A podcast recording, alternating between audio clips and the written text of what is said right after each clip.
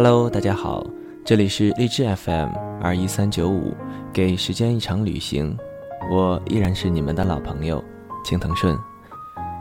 昨天晚上睡觉的时候听到了姚贝娜的那首《星火》，然后就突然想到了这位已经离开有将近四个月的歌手了。姚贝娜是一个从青歌赛里走出来的女孩，是一个对音乐态度执着和自信的女孩。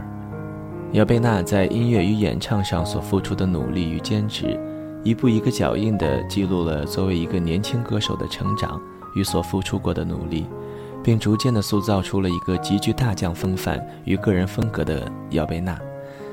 其实我第一次认识姚贝娜，还是姚贝娜当时参加《中国好声音》，她以一首《也许明天》征服了在场的评委还有观众。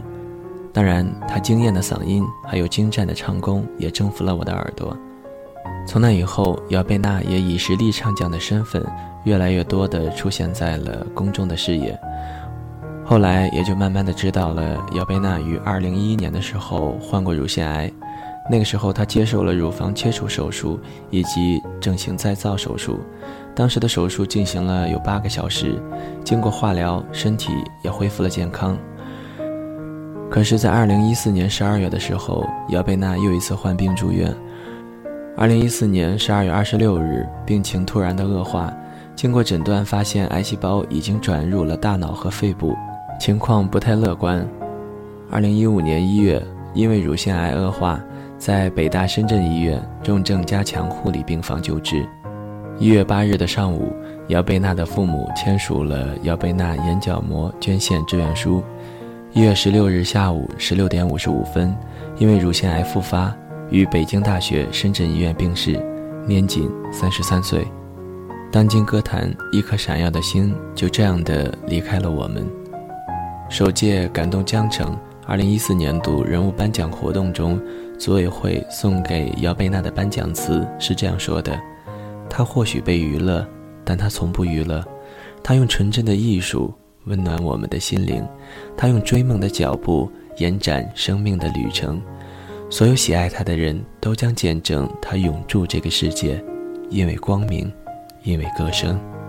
二零一五年一月十六日，姚贝娜走了，这个年轻的生命就这样的画上了休止符。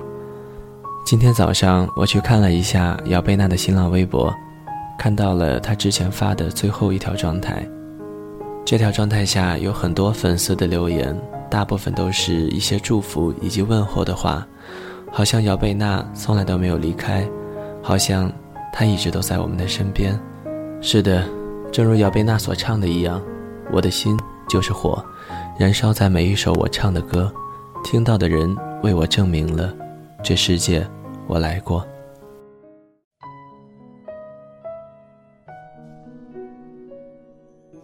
我们都相信姚贝娜是短暂的花朵，更是长久的琥珀。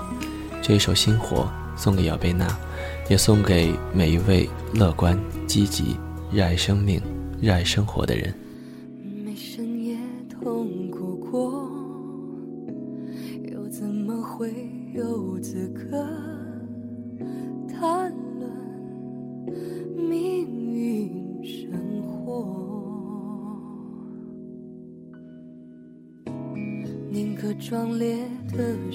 闪烁，不要平淡的沉默。别问这是为何，因为我曾和恶魔斗过几回合，就算他极端恐吓，不握手言和。未曾去日无多，才懂我想成为的我。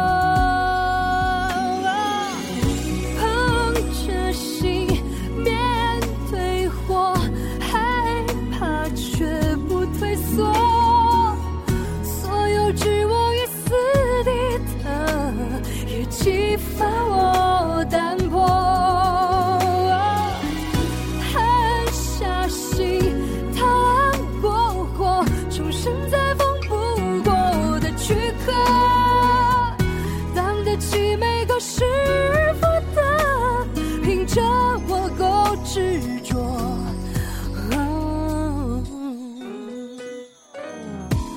我是短暂的花朵也是最长久的湖泊总有美好要借我寄托。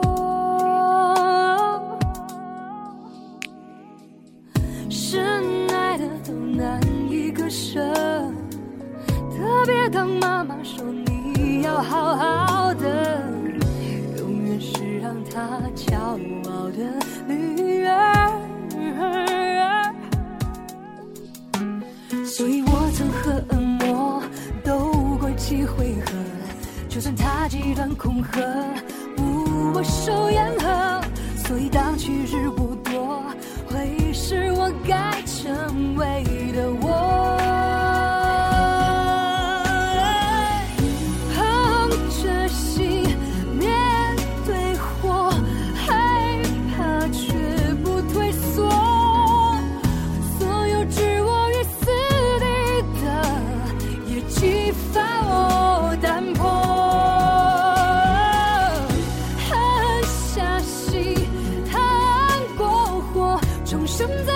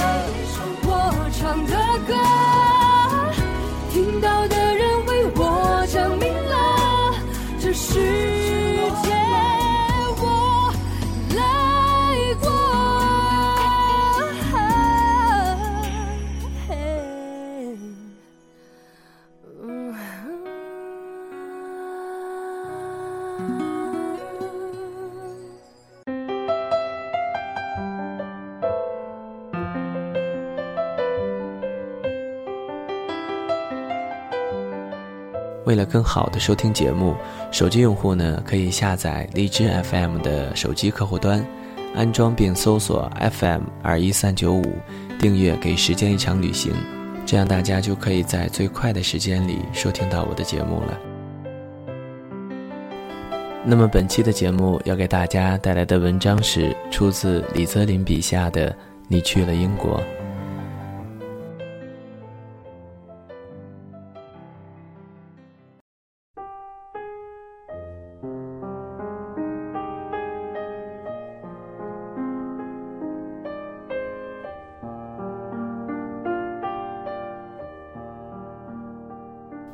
在见到他时，在包间的大圆桌对面，他提着 LV，一身名牌，戴着一个金贵的女士手表。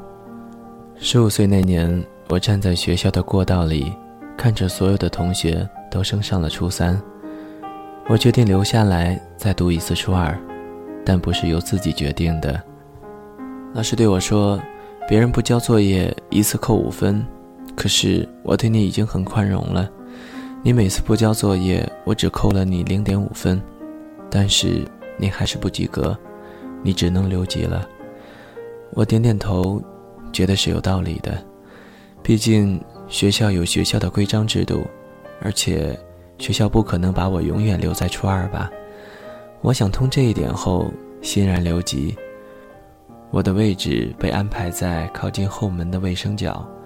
刚刚留级下来的时候，升上初三的那群不知道为什么操行分能够及格的校内的知名不良少年，常常会逃课下来，在我们班后门的玻璃上，探着脑袋来围观我。围观之后，会一起大声喊我的名字，让我出去抽烟。每当这时，同学们都会集体转过头来看我。老师的眼神更是让我觉得能够喷出一道秒杀我的闪电。我无辜地看着他们每一个人，然后低下头，弯下腰，默默地打开后门，溜了出去。几个星期过后，班主任就跟年级主任反映，因为我的留级，从而影响了他们班级的正常教学。经常有人在上课期间敲打后门，然后我站在教导处跟主任保证以后不会了，再站在操场求小伙伴们不要再来敲门了。被我晓之以理、动之以情的他们，一时间竟不知如何是好。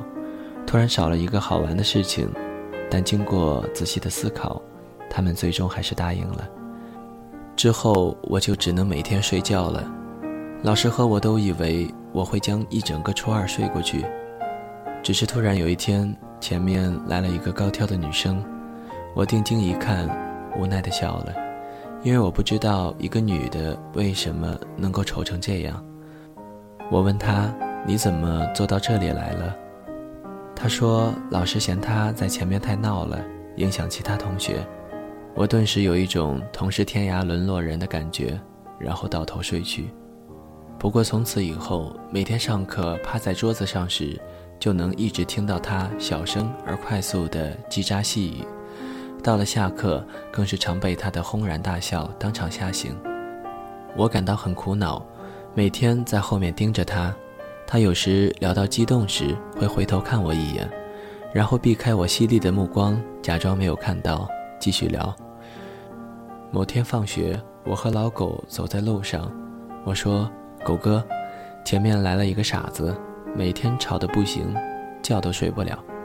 老狗说：“打他。”啊。”我说：“女的。”老狗一听，停下脚步，点起一支烟，特别严肃地看着我说：“你这样想就不对了。你告诉我，什么叫做男女平等？”我心想：“男女平等？”老狗说：“你晓不晓得，人要讲究男女平等，女的还不是一样的打？”而且女的打得更重，他一口重庆话说的我都不好意思了，刹那间恍然大悟，觉得确实是这么个道理。那天以后，在教室的角落里，常常能够看到一个少女突然往前一倒，然后惊愕地转过头去看着后面的少年，他椅子的背后全是我的脚印。渐渐的，我变本加厉。每逢下课，就组织一大群小伙伴用纸团围攻他。虽然他势单力薄，但是仍然一手护着头，一手捡起砸向他的纸团还击。由于他的顽强，欺负他就成了我们的一个乐趣。每逢下课，一些发疯的小伙伴蹦蹦跳跳地到我面前来问：“开始了吗？开始了吗？”在又一个欺负他的课间，老狗抓着一个纸团扔向了他。正好砸在了他的脸上，他一怒之下一脚飞向老狗，老狗整个人摔了出去。老狗五年级丢失星球比体育老师还远，初中以后还创造了校纪录。他这一摔让我们叹为观止，全部的站在原地，张着嘴。他镇住了全场，然后他从我身边走过，瞟了我一眼，这时才发现他的眼睛是红的。他低着头走了。我那时其实是一个调皮而又善良的男生。调皮过后，我突然想到，其实她也是个女生，但因为交友不慎，听信了所谓的男女平等、女的打得更重的理论，导致我差点丧失了人性，一股内疚涌上了我的心头。我对老狗说：“其实他刚刚哭的时候还是挺可爱的啊。”老狗一句话都没有说，估计还沉浸在那无法解释的一角中。那天之后，这个女生得了一个外号，叫大力娇。娇是她的名字，大力是因为她很大力。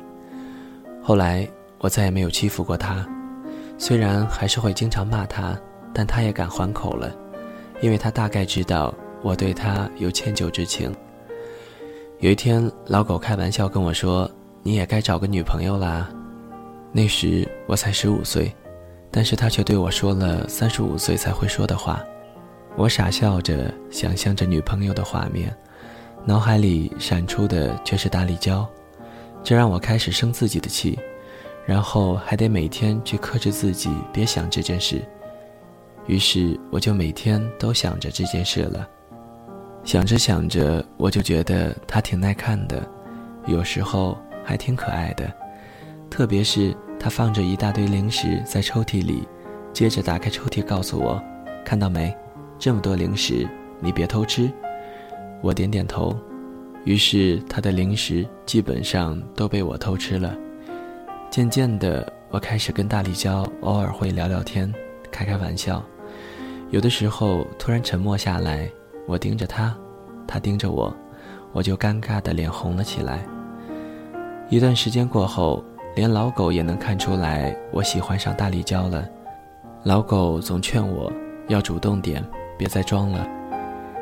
表白那天正在上自习课，我趴在桌子上睡觉，大力娇转过来用手指弹我，我懒得理他，他又卷起一个纸筒假装喇叭。凑到我的耳边问我：“你睡着了吗？”我还是一动不动。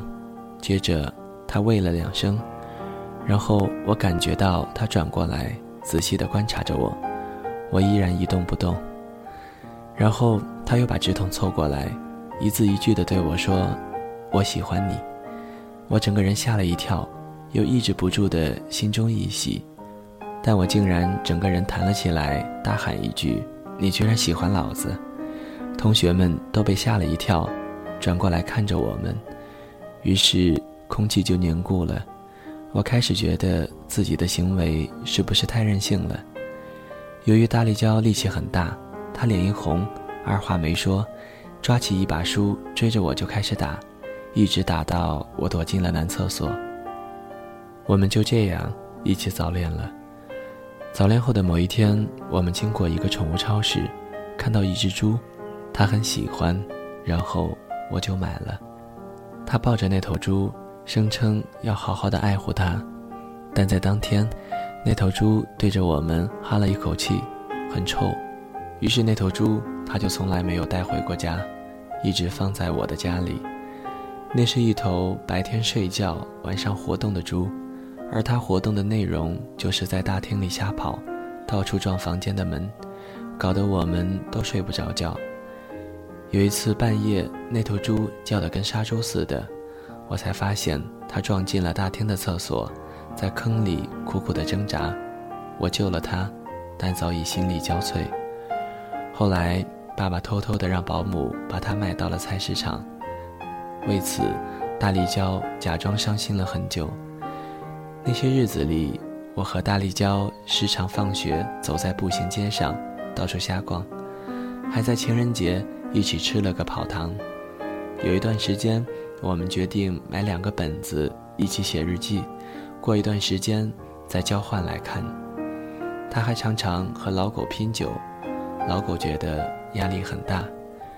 当有一天我爸看到他时，问我他是不是个弱智，当时没有“萌”这个词，我很难解释，因为他经常会说一些现在想起来很傻的话。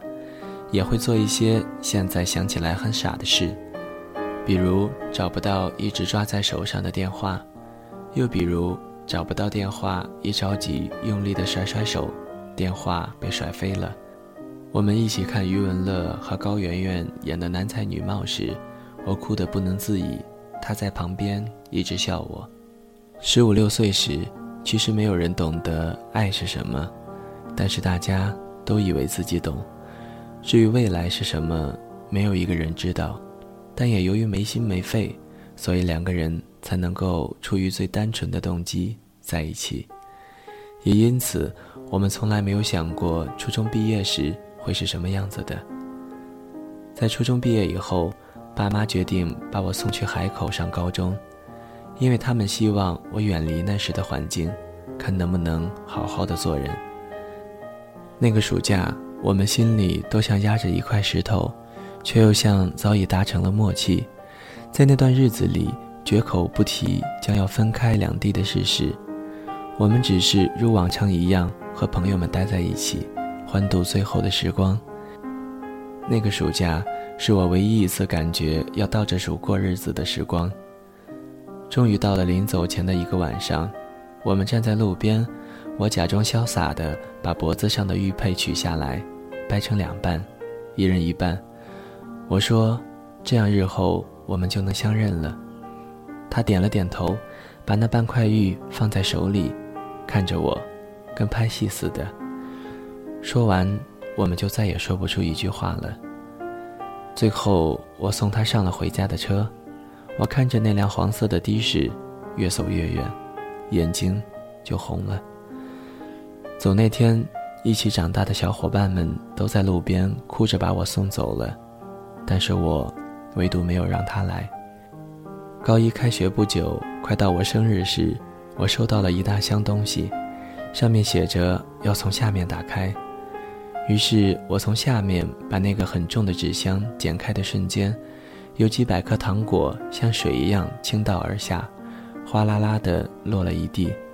里面的信写着：“要的就是这种效果。”相隔两地的我们，最后还是分手了。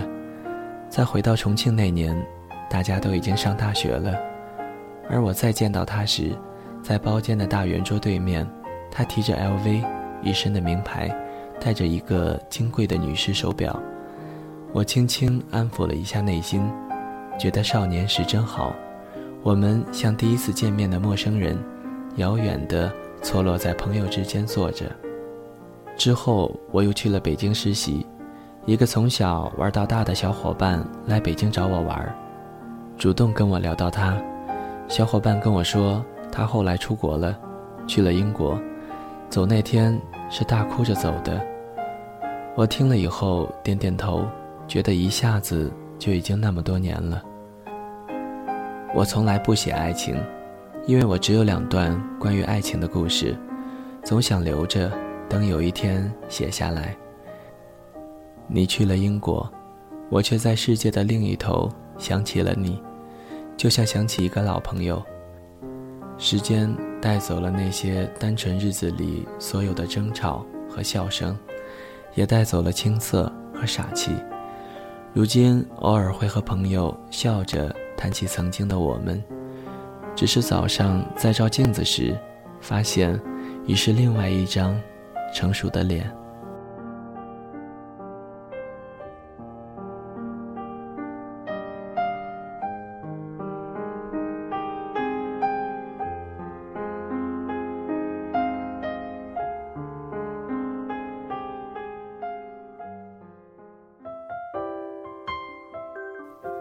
谁的声音清唱婉转流年？谁的双手挽起千年不变的誓言？用音乐品味生活，用音符记录感动。我的声音会一直陪伴在你的左右。多云的